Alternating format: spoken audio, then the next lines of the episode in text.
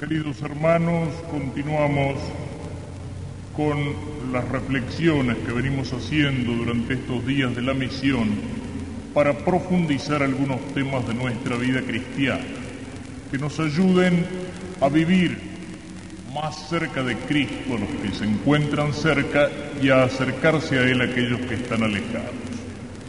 Ayer indicábamos, después de señalar la vida cristiana como un camino que viene de Dios, que me lleva a Dios, que como ese camino lo seguimos libremente, el hombre puede usar mal de su libertad y desviarse de ese camino, y en lugar de dirigirse a Dios, dirigirse hacia la propia destrucción. Esa desviación del camino, decíamos, es el pecado. Y aunque en nuestro tiempo se ha perdido el sentido del pecado, porque se enfría la fe, se enfría la caridad, por motivos puramente psicológicos, por motivos sociológicos, es decir, por una mentalidad de masa, de rebaño, por motivos de que nos acostumbramos al mal, sin embargo indicábamos que el pecado no es una tontería, no es una pavada, es una realidad y una realidad trágica, tremenda. Lo indicamos desde distintos puntos de vista, pero terminamos señalando hacia la cruz. Y diciendo que el mejor resumen de la realidad del pecado es mirar a Cristo clavado en la cruz, a Cristo con su cuerpo destrozado, a Cristo Dios hecho hombre por nosotros, que pasó por el mundo haciendo el bien, enseñando la verdad y prodigando el amor, y que Él carga nuestros pecados, hecho pecado, dice la Escritura no porque Él tuviera pecado, sino porque al cargar nuestros pecados, Cristo destrozado en la cruz se transforma en la imagen viva de la realidad del pecado. Pero decíamos que al mismo tiempo que mirando a Jesús crucificado, cada uno de nosotros puede decir, Cristo está en la cruz por mí, también esa imagen y esa expresión puede tener un sentido distinto. Y decir Cristo está en la cruz por mí puede significar por mis pecados o puede significar por mi amor, porque me amó de una manera inmensa. Y si nos tenemos que pensar en el pecado, no es para angustiarnos, para desesperarnos, para que la conciencia remuerda, sino que es para mirar después hacia la misericordia de Dios. Solo si entendemos la realidad trágica del pecado podemos entender qué grande que es la misericordia de Dios que se hace hombre para perdonar nuestros pecados. Esa misericordia que tal vez en ningún lugar del Evangelio está mejor expresada que en la parábola del Hijo pródigo. Aquel hijo que parte de la casa le pide al Padre que le entregue la herencia y se va a un país lejano. Eso es el pecado volver las espaldas a Dios, volver las espaldas a la casa del Padre, alejarse de la casa del Padre, irse a un país lejano. Y luego en ese país lejano malgastar la herencia.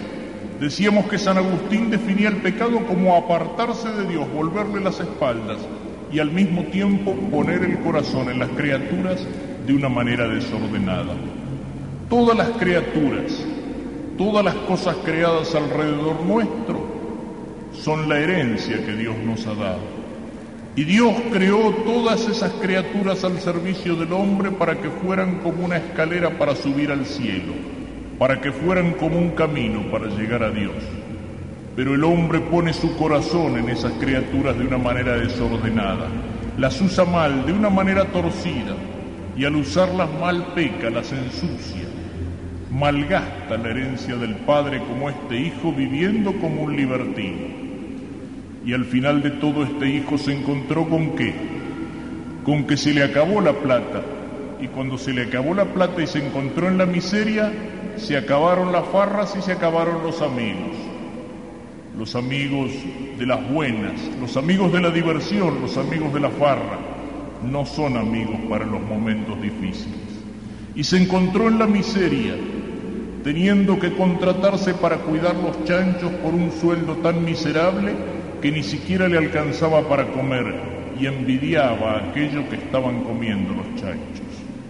Ese es el engaño del pecado y esa es la realidad del pecado. El hombre cuando peca busca paraíso, pero su corazón queda vacío. Se da cuenta de que solo Dios puede llenar su corazón. Las criaturas nos engañan cuando nos prometen una felicidad que solamente Dios puede dar. Ni el dinero mal habido, ni el sexo desordenado, ni los placeres de la vida, ni la fama, ni el odio, ni la venganza, ni. Ninguna de esas cosas llena el corazón del hombre. Y después que el hombre ha pecado queda vacío, queda miserable, queda con vergüenza y con asco de sí mismo. Y a veces esa es la gracia de Dios. Cuando al pecador le va demasiado bien y las cosas le salen todas redonditas, todas lisas, cree que va a ser feliz para siempre en esta vida. Y a veces la misericordia de Dios trabaja, como dicen algunos, con la mano izquierda de Dios, que es la mano que golpea, que es la mano que hiere. Y recién uno se acuerda de Dios y se da cuenta de cómo es la realidad de las cosas cuando se encuentra en la miseria o en la pobreza o en la enfermedad.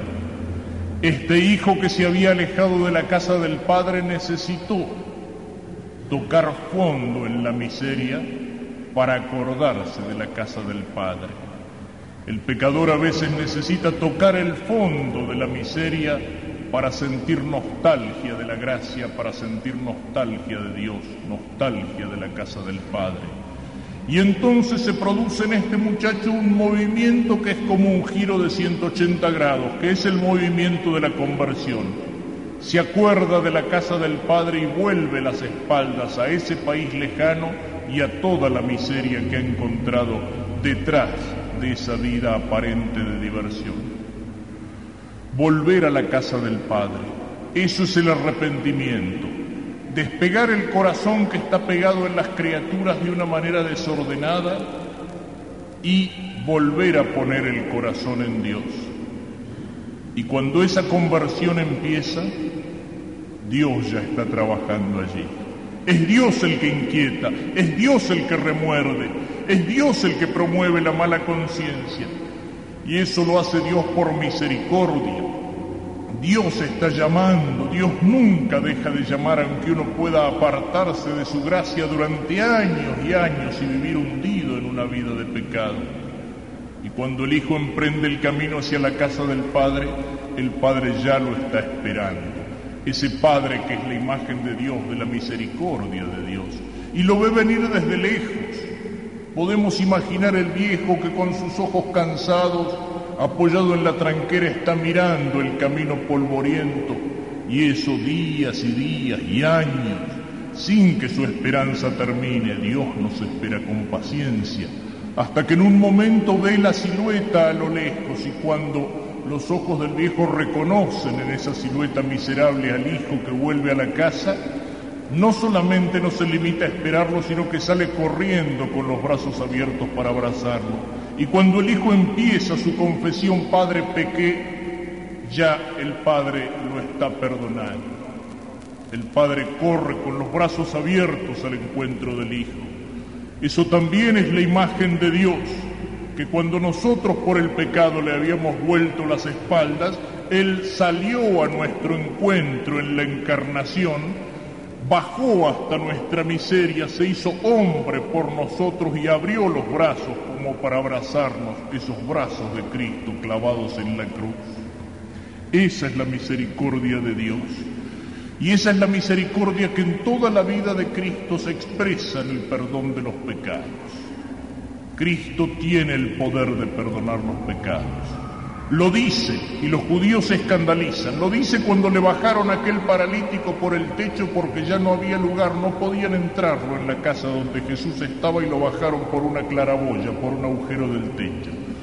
Y lo que Jesús le dice, tus pecados te son perdonados. Primero se preocupa de la miseria del alma, después de la miseria del cuerpo. Y los judíos piensan, ¿qué está diciendo? Blasfema. Pero Jesús les lee el pensamiento. ¿Qué están pensando ustedes? Para que vean que tengo el poder de perdonar los pecados, le dice al paralítico, toma tu camilla, levántate y anda, y el paralítico se levanta curado. Cristo muestra que tiene el poder de perdonar los pecados. Cualquiera puede decir, yo tengo el poder, pero Cristo lo muestra con un milagro. Los milagros de Cristo confirman las palabras del Señor. Y Cristo, de hecho, cuántas veces en el Evangelio es el Cristo de misericordia que perdona los pecados. Aquella mujer adúltera que los judíos querían apedrear, y Cristo dice, el que no tenga pecado que tire la primera piedra. Y al final se van retirando todos, empezando por los más viejos, y se quedan frente a frente, la miserable, la pecadora y aquel que no tenía pecado. Y Cristo que la mira con una compasión infinita y le dice, nadie te ha condenado. No, Señor, yo tampoco. Vete y no peques más. La perdona, pero le exige la conversión. Y así a lo largo de toda la vida del Señor. Aquel saqueo publicano, cobrador de impuestos, que se había enriquecido en la injusticia, en la mentira, en el robo, y que quería ver a Jesús. Y como era petizo, nos dice el Evangelio, andaba como petizo en desfile saltando detrás de la gente sin poder mirar al Señor y se subió a un árbol. Y la sorpresa es que Cristo cuando pasa debajo del árbol le dice, saqueo, baja de ese árbol que voy a comer a tu casa. Y encuentra el perdón y le dice con el corazón generoso, la mitad de mis bienes la voy a dar a mis pobres, a los pobres, y si he robado algo, le voy a devolver cuatro veces más. Hasta el último momento de la vida de Cristo, cuando en la cruz perdona al buen ladrón, aquel hombre que había llevado toda su vida en el delito y ese delito lo había llevado a la muerte en la cruz. Pero tiene la suerte de que su cruz quede junto a la cruz de Cristo y entonces esas palabras de humildad y de misericordia, nosotros estamos aquí bien clavados, bien castigados, nosotros lo merecemos, Señor, acuérdate de mí. Y basta ese pequeño gesto de arrepentimiento para escuchar esas palabras maravillosas del Señor, hoy estarás conmigo en el paraíso. Cristo es muy duro con los que no se reconocen pecadores. Cristo a los fariseos les dice de todo menos bonito. ¿Eh? Raza de víboras, sepulcros blanqueados por dentro llenos de podredumbre. Hasta el más puro correntino Añamembuí le dice, hijos del diablo, vuestro padre es el diablo. Cristo los golpea duro para tratar de romper la cáscara que cubre el corazón de esos hombres. Pero donde Cristo encuentra un signo de arrepentimiento, Cristo perdona y abre las puertas del cielo. Esa tendría que ser la primera actitud del cristiano. El que dice que no tiene pecado, miente, nos dice San Juan. ¿Y cuántas veces porque queremos hacer cáscara de cristiano, venimos hasta en el sacramento de la confesión a contar qué buenos que somos y el bien que hacemos? La actitud primera del cristiano es reconocerse pecador, es una actitud de humildad delante de Dios, reconocer que estamos necesitados de salvación. Y cuando uno humildemente se reconoce pecador, la otra es la actitud del que se cree justo, es la actitud de los fariseos, es la actitud del hipócrita. Cuando uno se reconoce pecador, entonces se abre humildemente a la misericordia de Dios y Dios lo perdona. Y ese poder que Cristo tiene de perdonar los pecados, ese camino de la misericordia de Dios, Cristo se lo confía a la iglesia en la persona de los apóstoles y de sus sucesores. Cristo se lo da como un mandato y como un poder. A los que perdonen los pecados les serán perdonados se lo da a Pedro primero, después a todos los apóstoles, Cristo resucitado cuando aparece y sopla sobre ellos comunicándoles el Espíritu Santo, el poder de perdonar los pecados.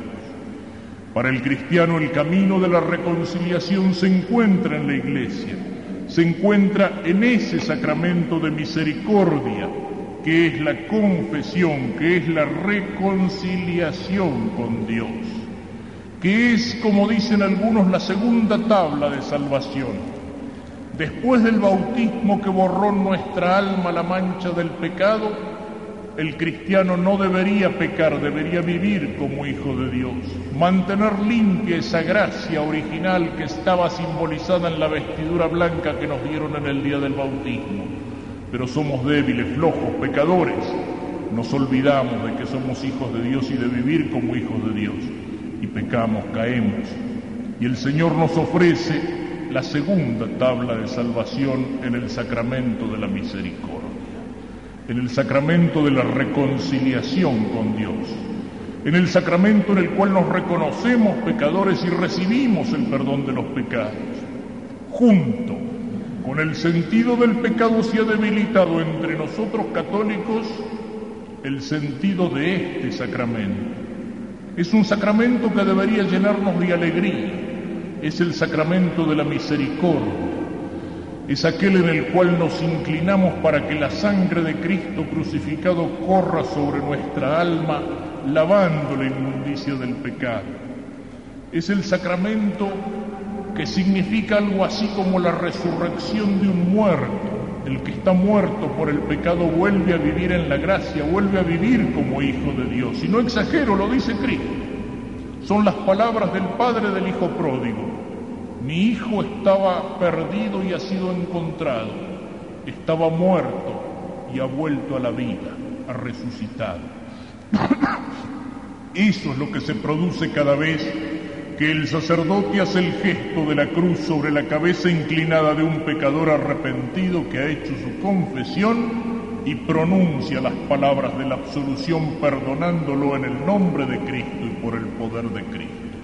Y sin embargo este sacramento de misericordia que tendría que llenarnos de alegría es un sacramento en el cual a veces encontramos solamente la vergüenza, el temor, el respeto humano y entonces tratamos a veces de esquivar y de qué manera el diablo nos tienta enfrente a este sacramento y cuántas son las excusas que los cristianos encuentran para eso.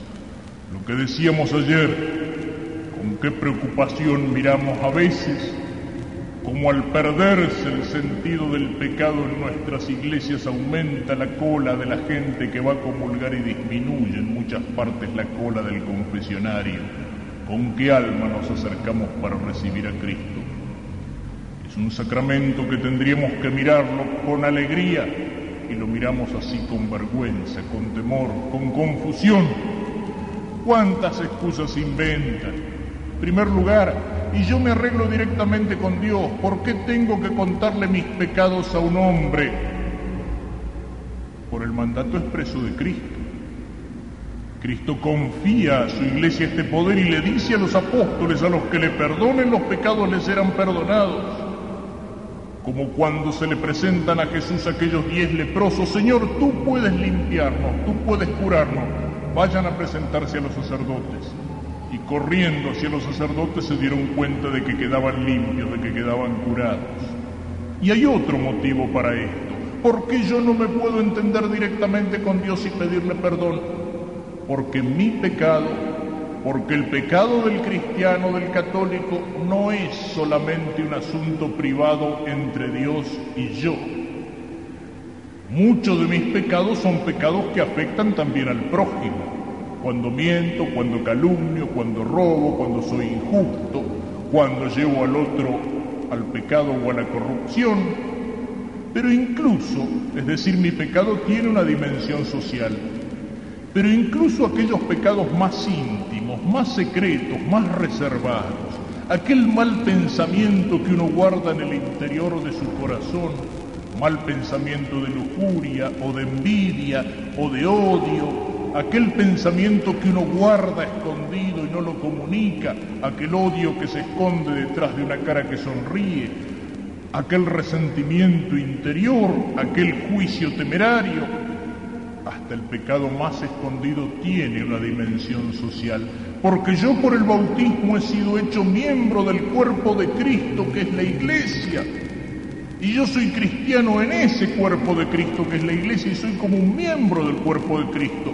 Entonces el pecado del cristiano es una herida en el cuerpo de Cristo, es una herida a la iglesia, incluso mi pecado secreto. Así como las gracias y las virtudes de los santos hacen resplandecer la gloria de Cristo en su iglesia, los cristianos cuando somos pecadores, cuando somos malos cristianos, estamos manchando la iglesia y estamos hiriendo el cuerpo de Cristo. Y por esa dimensión social del pecado, el reencuentro con Cristo, la reconciliación tiene que darse en la iglesia y por medio de la iglesia porque no es un asunto privado entre Dios y yo. Yo, al ser bautizado, recibí en mi alma la gracia de Dios, pero fui hecho miembro de Cristo, miembro de Cristo en su iglesia. ¿Por qué con un hombre? El sacerdote es un hombre, sí, pero es un hombre consagrado. Es un hombre que tiene las manos consagradas por el obispo para bendecir, para tomar el pan y el vino y consagrarlos en cuerpo y sangre de Cristo, las manos consagradas para perdonar y cuando pronuncia las palabras de Cristo se ubica en el lugar de Cristo y perdona en nombre de Cristo, identificándose con Él. Es una estupidez lo de la vergüenza. ¿Saben cuándo tendríamos que tener vergüenza? Cuando pecamos. Cuando yo peco, Dios me está viendo. Dios ve hasta lo más profundo de mi alma y de mi corazón. Dicen los musulmanes, Alá ve una hormiga negra sobre una piedra negra en una noche oscura.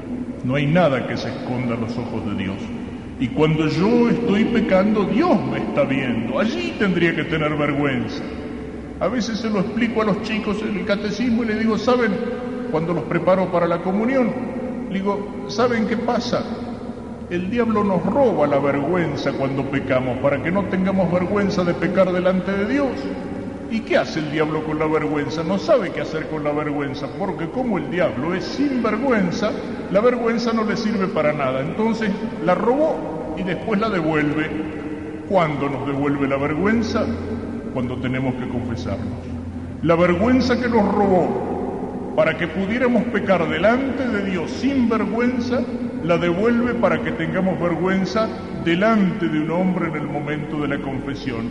El diablo mudo, el diablo que trata de taparnos la boca para que no confesemos nuestros pecados, el diablo que trata de hacernos hacer una mala confesión, confesando, como me decía una vez un paisano, solamente los pecados de superficie ¿eh? haciendo como aquellos que al barrer meten la tierra debajo de la alfombra o debajo del ropero en lugar de limpiar bien el cuarto. Ese es el trabajo del demonio mudo y esa es la estupidez de la vergüenza. Vergüenza delante de Dios tenemos que tener en el momento del pecado y no delante del sacerdote en la confesión. Y el hecho de que el sacerdote, aunque consagrado sea un hombre, tendría que darnos todavía mayor confianza para reconocer nuestros pecados porque él como hombre tiene experiencia de la miseria. La experiencia del sacerdote algunos piensan que el sacerdote en la confesión puede estar llevado por la curiosidad para meter las narices en la vida de los demás. Sinceramente no, sinceramente no. No somos originales para pecar. A cada uno de nosotros mi pecado me da vergüenza porque es mi pecado. Pero para el sacerdote que lleva meses o años escuchando pecados en un confesionario, sinceramente les voy a decir, los hombres en general tenemos muy poca imaginación para pecar. Eh, es una estupidez aquel, aquel antiguo bolero que decía yo tengo un pecado nuevo que quiero estrenar contigo. No es muy difícil inventar pecados nuevos. Precisamente el problema del sacerdote puede estar en lo contrario, en lo que expresa en la rutina, en el acostumbrarse demasiado a los pecados y a las miserias de los hombres en lo que expresa aquel novelista católico cuando uno de los personajes que había asesinado a una persona siente que le remuerde el alma con la sangre derramada, esa sangre que como dice Martín Fierro cae como gotas de fuego en el alma del que la vierte, y entonces va a confiar a un amigo y el amigo rompe con él porque no quiere ser el amigo de un asesino y va a buscar a un pastor y el pastor le habla de la sangre de Abel que va a caer sobre la cabeza de Caín. Y al final el pobre hombre desesperado se mete en una iglesia, se arrodilla en un confesionario y aunque no tenía mucha fe dice, Padre, he matado un hombre. Y el sacerdote con voz rutinaria le dice, ¿cuántas veces? Eh, es, es una imagen, pero es lo que yo les digo, más que asustarse de un pecado, el sacerdote tiene el peligro de la rutina, porque no hay curiosidad donde uno escucha miserias, sí, miserias reales, pero miserias tantas veces repetidas, con que poca imaginación ofendemos a Dios. Y después hay otra cosa que quiero decirles y que nace de mi experiencia de sacerdote. Yo me acuerdo que una vez me decía, yo estaba haciendo unos ejercicios espirituales y el sacerdote me decía, dice, cuando uno se va a confesar con un sacerdote que lo conoce y hace una confesión a lo mejor general de toda la vida, y el sacerdote se entera en esa confesión de un montón de pecados que a lo mejor ni siquiera se hubiera imaginado en esta persona, el penitente se va diciendo qué pensará ahora el Padre de mí. Me decía, y es al revés. Después de escuchar una buena confesión, una confesión bien hecha, por más graves que sean las faltas, uno siente por esa persona mayor aprecio, mayor cariño. Cuando me lo contó el, el padre aquel yo no le creí, yo en aquel tiempo, digamos, andaba bastante matrero desde hacía rato para las cosas de Dios y dije, este lo que está tratando de hacer es que yo me confiese y por eso me viene con el cuento. Pero después con el tiempo y la gracia de Dios, las cosas cambiaron y me tocó estar, digamos así, del otro lado del mostrador y muchas veces me he acordado de las palabras de aquel sacerdote. Lo he recordado especialmente en aquellas jornadas largas de confesión como en la Semana Santa, cuando pasan todas las personas piadosas con sus pecaditos pequeños y sus distracciones en la oración y todo, y por ahí en medio de eso el pescado gordo. Padre, hace 20, hace 30, hace 40 años que no me confieso. Y detrás de eso una confesión tremenda. Y uno siente una alegría. No voy a decir que dice, con esta me gané el día, porque sinceramente cualquier confesión vale la pena, por más pequeños que sean los pecados, pero verdaderamente uno siente una alegría y cómo no la va a sentir. No es solamente una cosa psicológica que uno sienta afecto por la persona que le ha confiado su intimidad, es mucho más que eso, es una realidad teológica. Es aquello que decía el cura Brochero cuando inauguró la casa de ejercicios, cuando puso la piedra fundamental de la casa de ejercicios en la Villa del Tránsito, y al arrojar la piedra dijo el cura gaucho, te fregaste, diablo. Y eso es lo que podría decir el sacerdote después de cada confesión bien hecha. Porque cada confesión bien hecha es una victoria de Cristo y es una derrota del diablo. ¿Cómo no va a alegrarse uno? ¿No lo dice el Señor en el Evangelio? Hay más alegría en el cielo por un pecador que se convierte y la alegría que tiene el buen pastor cuando encuentra la oveja perdida. Entonces la alegría que siente el sacerdote enfrente a una buena confesión, por más tremenda que esa confesión sea, la alegría que siente el sacerdote es una participación de la alegría que llena el corazón de Cristo, del buen pastor, cuando encuentra la oveja perdida. Y por último, en esto pensemos que el sacerdote está obligado al secreto. Y entre aquellas excomuniones que la Iglesia reserva de una manera particular al sumo pontífice, hay dos que se refieren a la confesión y una de ellas al secreto de la confesión. Es decir, que si un sacerdote violara conscientemente el secreto de confesión señalando un pecado y la persona que lo ha cometido, incurre en una excomunión que solamente se la puede perdonar el Papa. Por eso la Iglesia custodia ese secreto. Cuántas cosas que pasan por allí. Yo lo recuerdo. Una vez yo iba en Buenos Aires caminando por la calle y alguien que vio la sotana, por eso es importante que el sacerdote lleve un signo distintivo. ¿Cuántas cosas les podría decir de eso? ¿Cuántos encuentros casuales de gente que se acercó a mí porque me vio vestido como sacerdote? Un hombre que me paró en la calle y me dice, Padre, quiero que me confiese. Tenía un poco de olor a alcohol, al principio pensé que estaba borracho, no, tal vez lo había hecho para animarse.